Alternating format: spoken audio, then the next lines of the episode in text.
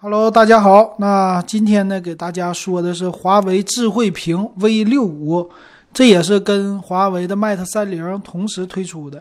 那这次看出来哈，之前的呃荣耀的智慧屏看起来挺受市场的欢迎的，所以这一次呢，他们用了华为的品牌，而且呢，呃，由原来的五十五寸现在增大到六十五寸，那亮点也是颇多哈。今天咱们跟大家说一说。那如果你喜欢我的节目，可以加微信 w e b 幺五三，咱们三块钱入电子数码点评的群。那咱们来看一下哈，这个屏呢外观和之前发布的荣耀的稍微有很大的一个不同啊。啊，首先呢，屏幕的正面哈，第一个不一样的其实是在底部，底部呢这次变成了一个传统的底座型的这么一个样式。那我们知道，自从的呃这种液晶电视出来之后啊，刚开始三十二寸的呢，很多用的是平板的底座，但是到了屏幕越来越大了，尤其当年我看乐视出来之后啊，很多人都追随的是两边有四个支角的这种的样子。之前的荣耀呢就是这种，但是呢，华为反其道而行，哎，给你变成了一个这种底座型的。那为什么呢？是因为底部啊，它有一个大音箱啊，它把这个音箱放上去了，和别人家也不同。别人家的音箱呢都是独立出来的啊，他家放在底部，这样的话用的是一个底座的造型，这是一个正面的，背面就不用说了。当然，它呢也有摄像头弹出的啊这种的配置啊，也是和手机的概念非常的像哈。那咱们来看看啊，有点意思。它有什么样的功能呢？他说叫 AI 的慧眼，也就是给前置摄像头做了一个应用啊，做了很多应用。比如说，它这个 AI 的慧眼和之前的荣耀智慧屏比，也是一个弹出的摄像头啊，前置在正中间，但是呢，它的角度叫向下倾了十度，也就是因为这个屏幕，我们会知道，有的人会挂在墙上啊。呃，会立起来呀，怎么样的哈？它正对着你的话，会比你坐姿角度高。向下倾十度呢，也就是稍微对准你，啊，也就是往下一点，是这个意思啊。这个小细节的概念玩的还是挺不错的。那前置摄像头能干嘛呢？第一个宣称的就是，呃，视频通话，叫一零八零 P 的。那这个是它第一大的功能啊。而且呢，视频通话的话，一定要配合麦克风。如果你的麦克风拾取的音量不够的话，那你这个视频通话达不到的哈。所以玩了这么一个概念。还有一个概念呢，就是和游戏机很像了，因为前面有一个摄像头，所以它呢叫 AI 的健身啊，什么一屏双画，就是你呃跟着别人的动作做，这个摄像头呢可以把你拍下来，让你自己看。啊，这个 AI 也会识别你的姿势对不对啊？这样的，这叫 AI 的健身哈。还有一个叫 AI 的 Kids，叫自伴自趣伴成长。这个什么意思呢？它有几种，一个叫什么儿童的专属界面，呃，护眼的功能、护眼提示，还有家长管理，有这样的东西啊。但是呢，我这里就简单的给它推翻一下哈。呃，这个前置摄像头的概念很好。但是呢，视频通话，如果是微信的话啊，我觉得还行。但如果不是微信的话，专门要安一个特定的 APP，那个就没啥意思了啊。我要想跟老人通话，其实还是拿着微信手机更方便。看电视的话也比较累眼睛。那这个健身呢，AI 健身其实就更是没啥意思了啊。虽然说有摄像头挺好，但是啊，对着一个大电视。在这健身啊，有多少人能坚持住？这个是不好说的。能真正使用这功能的用户，可以说就比较小众啊，这种感觉。那当然，另外一个 AI 的 Kids 就更不用提了。那很多家长为了让孩子学习，连电视都不买。你买了一个电视，还让他看啊？我还要控制他，我不在他身边，我还要家长控制。这个，我觉得可能很多一部分的家长都不会用这个功能的。啊，这个功能不会那么放心让孩子看电视的哈。这眼睛离得近呢、远呢什么的，虽然你能监控，但是你这个提示有用吗？除非你说，呃，孩子离的近距离，离近到一点五米了，我直接关机，我不让你看了，我关屏，这个行，你光提示没有用，是吧？所以那个是家长的真正的陪伴才有用哈。还有什么呢？还有的这个功能是值得很多呃手机，就是电视的这个厂商来学习的啊。这才是他家的强项的。他呢管这个叫六十帧的一碰投屏，这是什么意思呢？就是手机和我的遥控器一碰，碰完了之后呢，就可以把我手机现在正在看的画面或者正在玩的画面，我给它投影到这个电视上。哎，这个有意思。而且呢，那华为家干嘛的呀？华为家不就产网络的吗？对我这个网络也给你整上了。什么概念呢？叫六十帧的高帧率无延时画面，也就是说，我们俩之间是高速的 WiFi 来传输的，要不然能怎么能达到六十帧呢？哎，这一点玩的挺好啊，别人家没这么玩过。你其实用不着六十帧，达到三十帧我们都觉得没有屏闪了哈，已经很好了。那这个遥控器做的呢，也和别人家有点不同啊，遥控器上有一个很大的像触摸板一样的圆形的。剩下的键子呢，有语音输入键啊，这些都有，啊，做的挺好看啊，这个挺不错的。还有叫华为 Share 就分享的功能，可以将手机里的照片直接存到家庭相册，然后投屏来看。那这个和之前的手机上本身就有这功能了，这个玩的不错，可以说他学的也是。苹果呀、小米啊，什么这些生态吧，就是把自己家的设备都给它连在一起。这个苹果玩的是最溜的哈，华为也学会了，很好。还有一个呢，叫手机智慧控屏啊，这个是啥意思呢？就是远程来操控电视。它这种远程操控电视呢，和我们之前用的还不一样，它是反过来啊，它这种遥控呢是直接把电视的画面投在手机上了。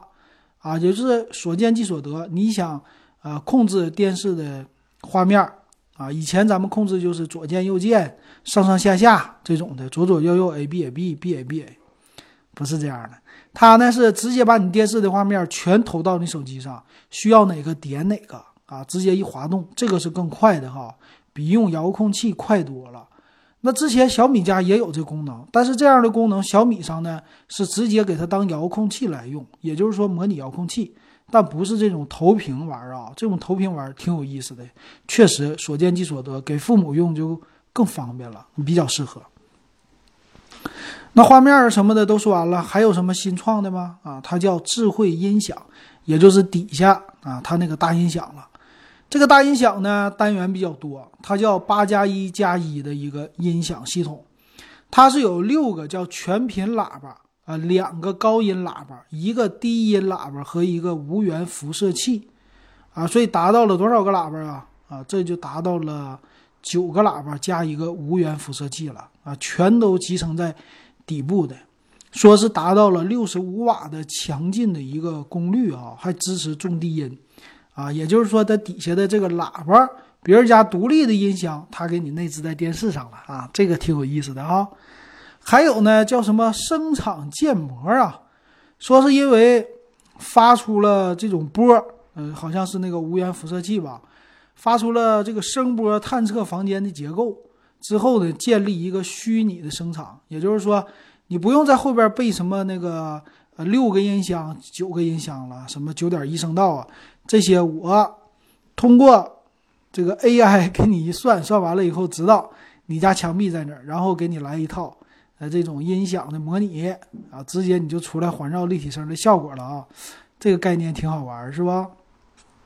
还有一个叫独享模式，这个是啥意思呢？叫这个我不懂啊，他说叫声波波束的控制技术啊，通过一个算法将发散的声波约束在。